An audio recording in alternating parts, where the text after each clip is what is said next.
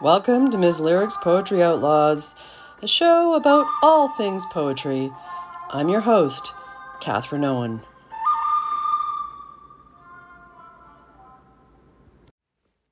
Good morning again, Outlaws of Winter. So today I'm going to do this podcast in two parts. The first part is going to be chat about this and that, a few things that have happened since the last podcast or the podcast before, a few reader responses and reactions.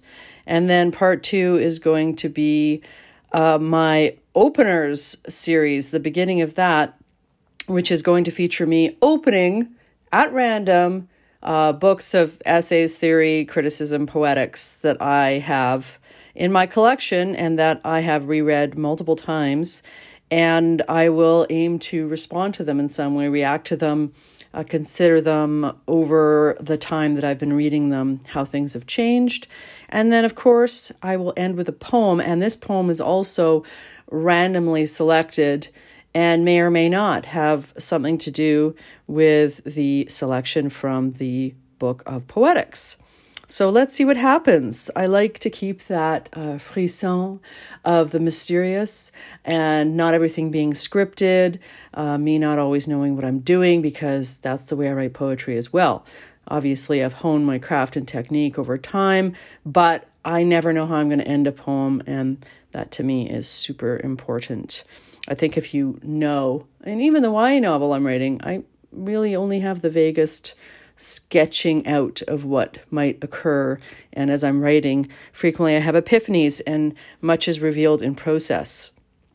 So first of all, I have to say that after uh, it was just super apropos that following my twenty-fifth anniversary episode podcast that I received in the mail my very, very first royalty check after twenty-five years, and it happens to be twenty-five dollars and thirty cents. So this is after, uh, you know, fifteen books, uh, trade books, other chapbooks and so forth, but they don't count when it comes to royalties.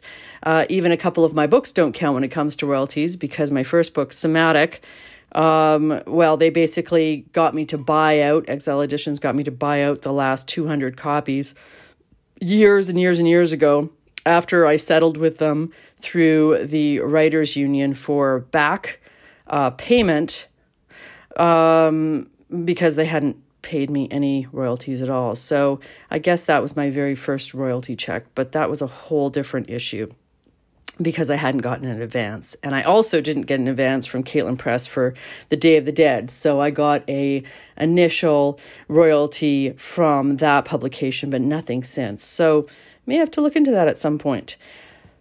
Also, yeah, so we have books that don't get advances and that thus don't get royalty checks. But this is from Wolsak and Wynn, who have been my longest term and most faithful publishers.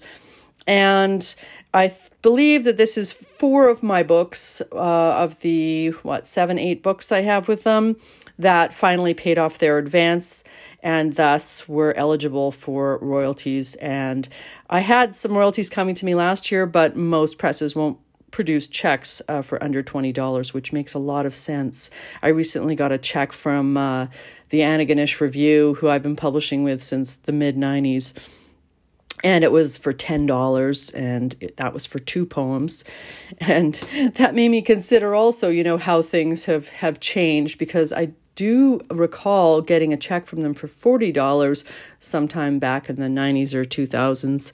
Um, so a lot of um, our ability to make a living off, you know, publishing our poems and getting royalties from our books, because there's such a glut.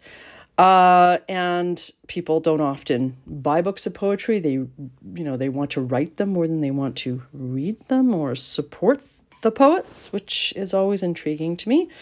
What comes around goes around, I've always felt. Uh, so, and then, you know, there's so many more literary magazines, but so few of them pay now, or what they pay is an absolute pittance. Uh, but there's way more contests, of course, that have the supposed big bucks and um, biomaterial uh, that you can, uh, you know, list all your glorious accomplishments with. I was thinking about that in terms of bios as well. I was re- I'm reading uh, an anthology right now uh, from the States about, um, you know, it's all poets showing their poems and then talking about how they wrote these poems. And ninety-nine percent, literally, uh, of these bios say that the poet is a teacher. Now, this has become way more common than it used to be. Only one of these poets is a physician. And it just it just makes poetry seem like this very closed, you know, suffocating clique. I mean, I love to teach, but I also do lots of other things. And I certainly wouldn't want that to be paramount in my bio, because I think that you have so um, so many important experiences in doing other types of jobs and, you know, traveling and Uh, volunteering and just, just all these other things that feed into your art in a way that that's more diverse than just saying, hey, I teach in this university and I won all these prizes. Uh, it gets a little bit snoozy.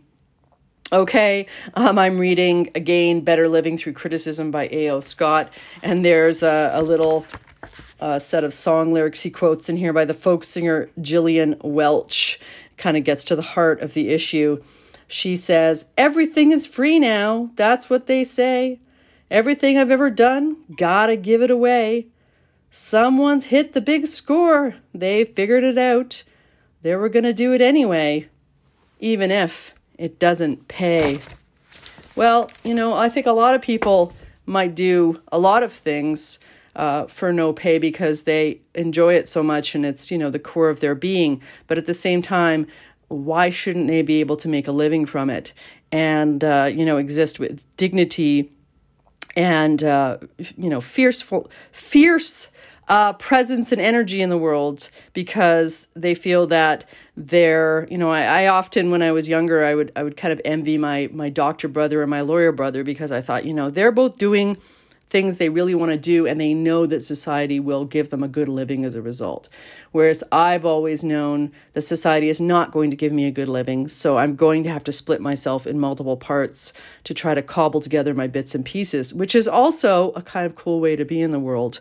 But it means that you don't have the same type of intensity sometimes to put towards your art in the way that, you know, a doctor can put towards medicine or a lawyer can put towards, you know, their legal life. So there's something in that, you know, we don't need to shortchange our arts more than we already are. We need to do the exact opposite. We need to find more ways of saying, hey, I actually do listen to you and, and see you and, you know, experience all the emotions and, uh, you know, deepen realities of the world through you. So why shouldn't you be able to make a living as a result and not just a life?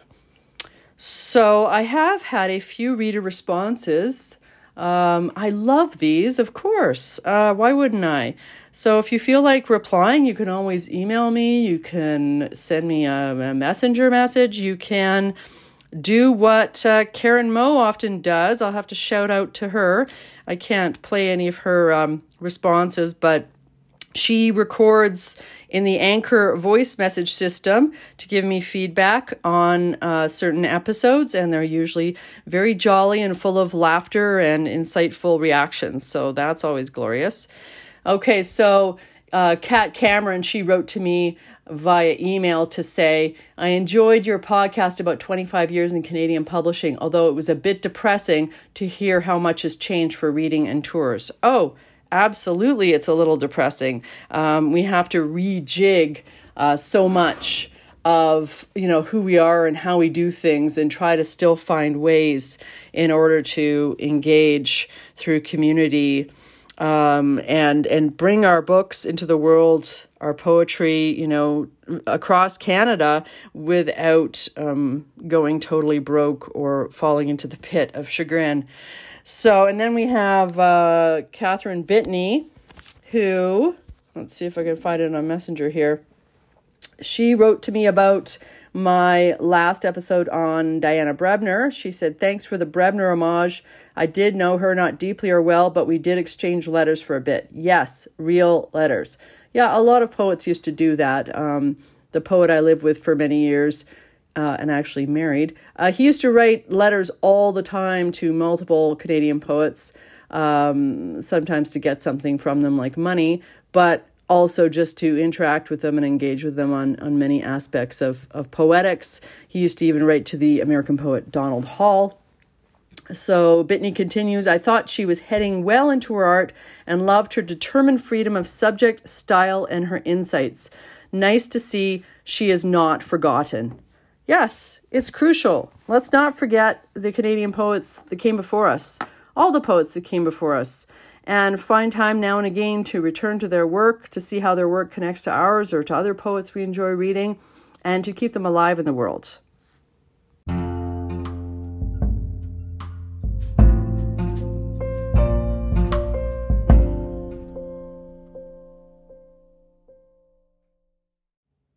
Oh my gosh, first of all, I have to say that when you reopen a book of, well, any kind of book, but I often use books as storage devices for various knickknacks and objects and bits and pieces of paper. And, you know, it could be anything from a receipt to a photograph.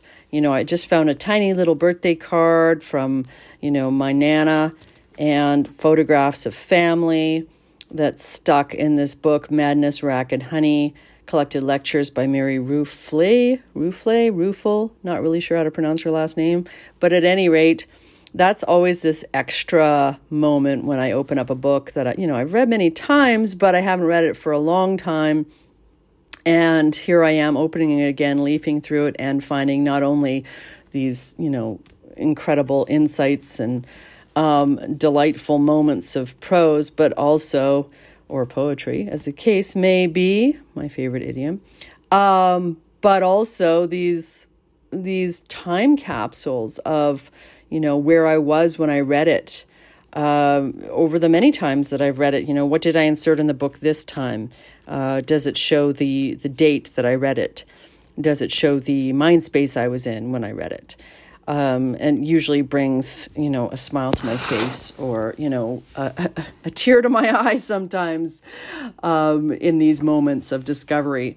So Madness, Rack and Honey, I'm sure a lot of you have, have read it. Uh, it's really her absolute best collection, I believe. It came out in twenty twelve, and it's a compilation of her lectures to poetry graduate students done over the course of fifteen years.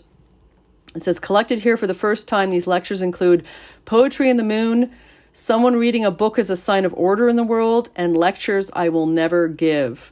Intellectually virtuosic, instructive, and experiential. It resists definition. It does. It demands an utter and utterly pleasurable immersion. I wholly agree.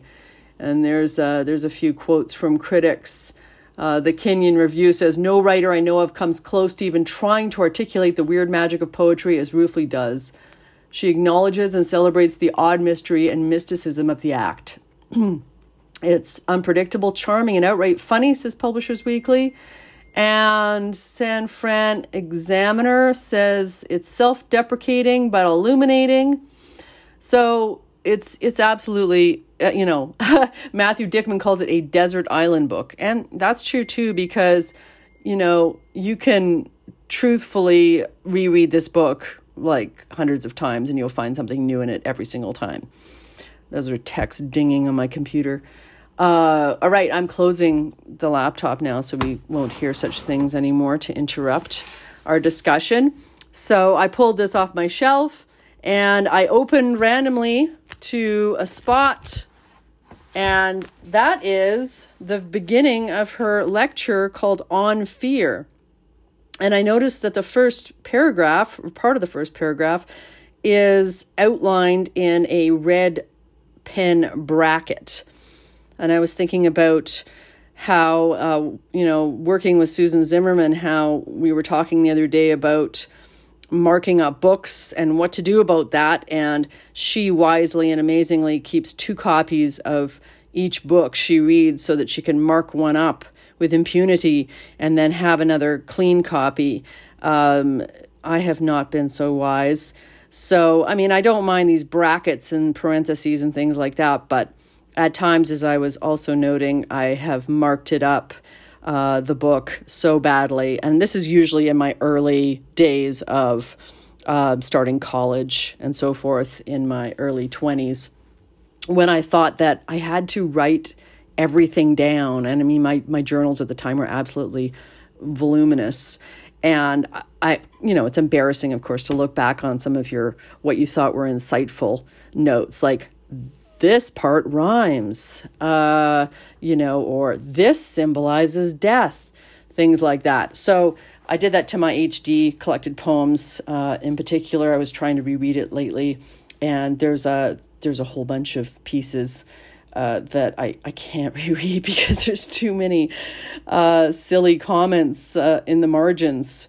So there you have it. Um, you might not want to do that in such copious fashion.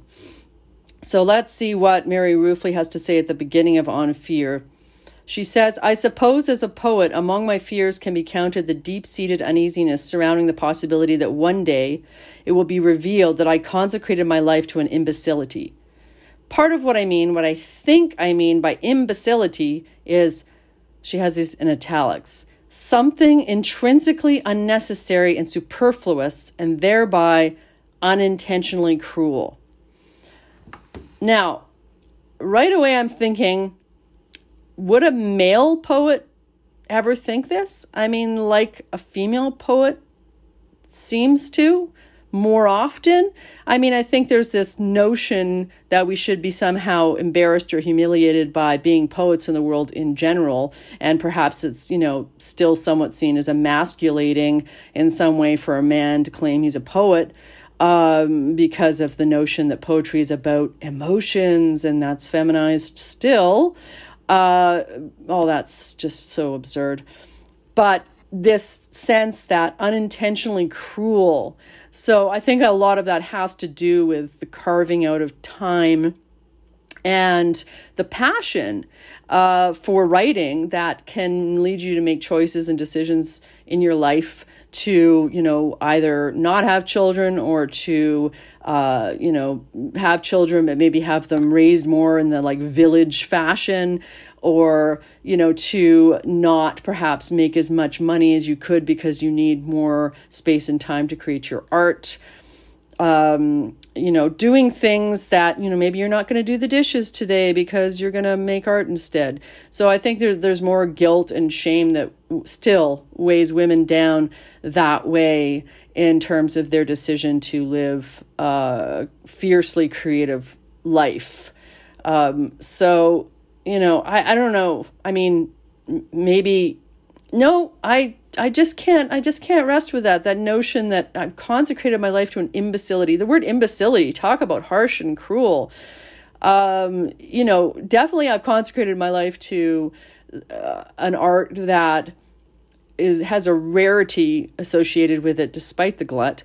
Um, definitely a lot of uh, incomprehension or misunderstanding, uh, confusion, um, you know, stereotypes and so forth, or utter dismissal.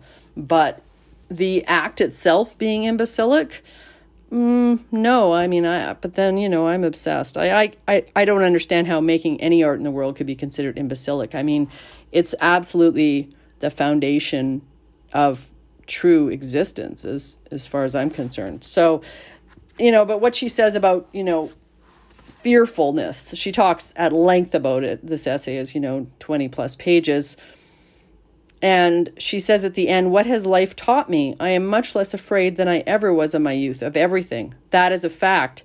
At the same time, I feel more afraid than ever. And the two, I can assure you, are not opposed, but inextricably linked. So I find that fascinating because, you know, I'm really understanding that more now than I ever did in my twenties, thirties, and so forth, because, you know, as you get older, you do feel more fear about certain things. And it's almost, you know, a contradiction. It's it's really ironic because, you know, you get closer to death, you should be actually less afraid of doing things that are risky and that could lead to you dying, say. But you actually become more afraid of, you know, riding on the back of a fast motorcycle or um, skydiving or, you know, getting a virus or what have you. Um, but at the same time, you're definitely freer from fear in the sense of how people perceive you and your work. And this comes as a series of multiple epiphanies. Um, just a few months ago, I finally decided I was going to give up film and I was going to dedicate myself wholly to the genres I'm writing and to doing my smatterings of teaching and editing and so forth to make a living. And I wasn't going to worry about uh, other things that I'd felt anxious about, um, how people would feel about my decision, um, you know, how much money I make. I'm never really worried about that very much. But, you know, uh, it it does get harder in some ways and also easier in other ways. And I truly do think, and I, I've always said this, that we need to be unyielding. We need to be as fearless as we possibly can be to expose ourselves to experiences in existence and not think we can wrap ourselves in cotton wool and, you know, bubbles and and, and stay all immune and uh, in some kind of strange purity, because that way we're not going to feed our senses and our emotions and our abilities in a way that is as full and vast as they possibly can be.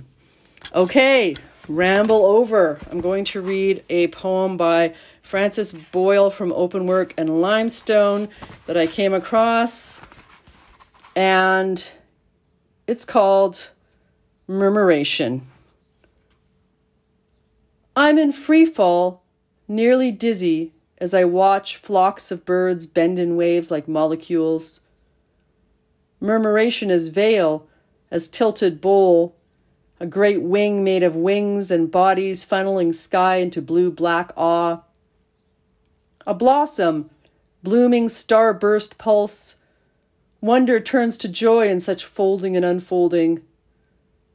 Aerobatic origami, the cries and percussion of pummeled air, smoothed into edges, the fall and rise a singing synchronicity.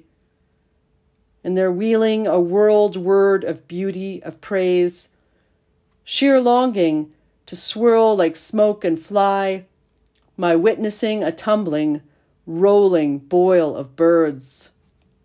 Language shrill, ethereal, resounds inside my chest, startling my heart alive. You've been listening to Miz Lyric's Poetry Outlaws. Stay fierce, word musicians.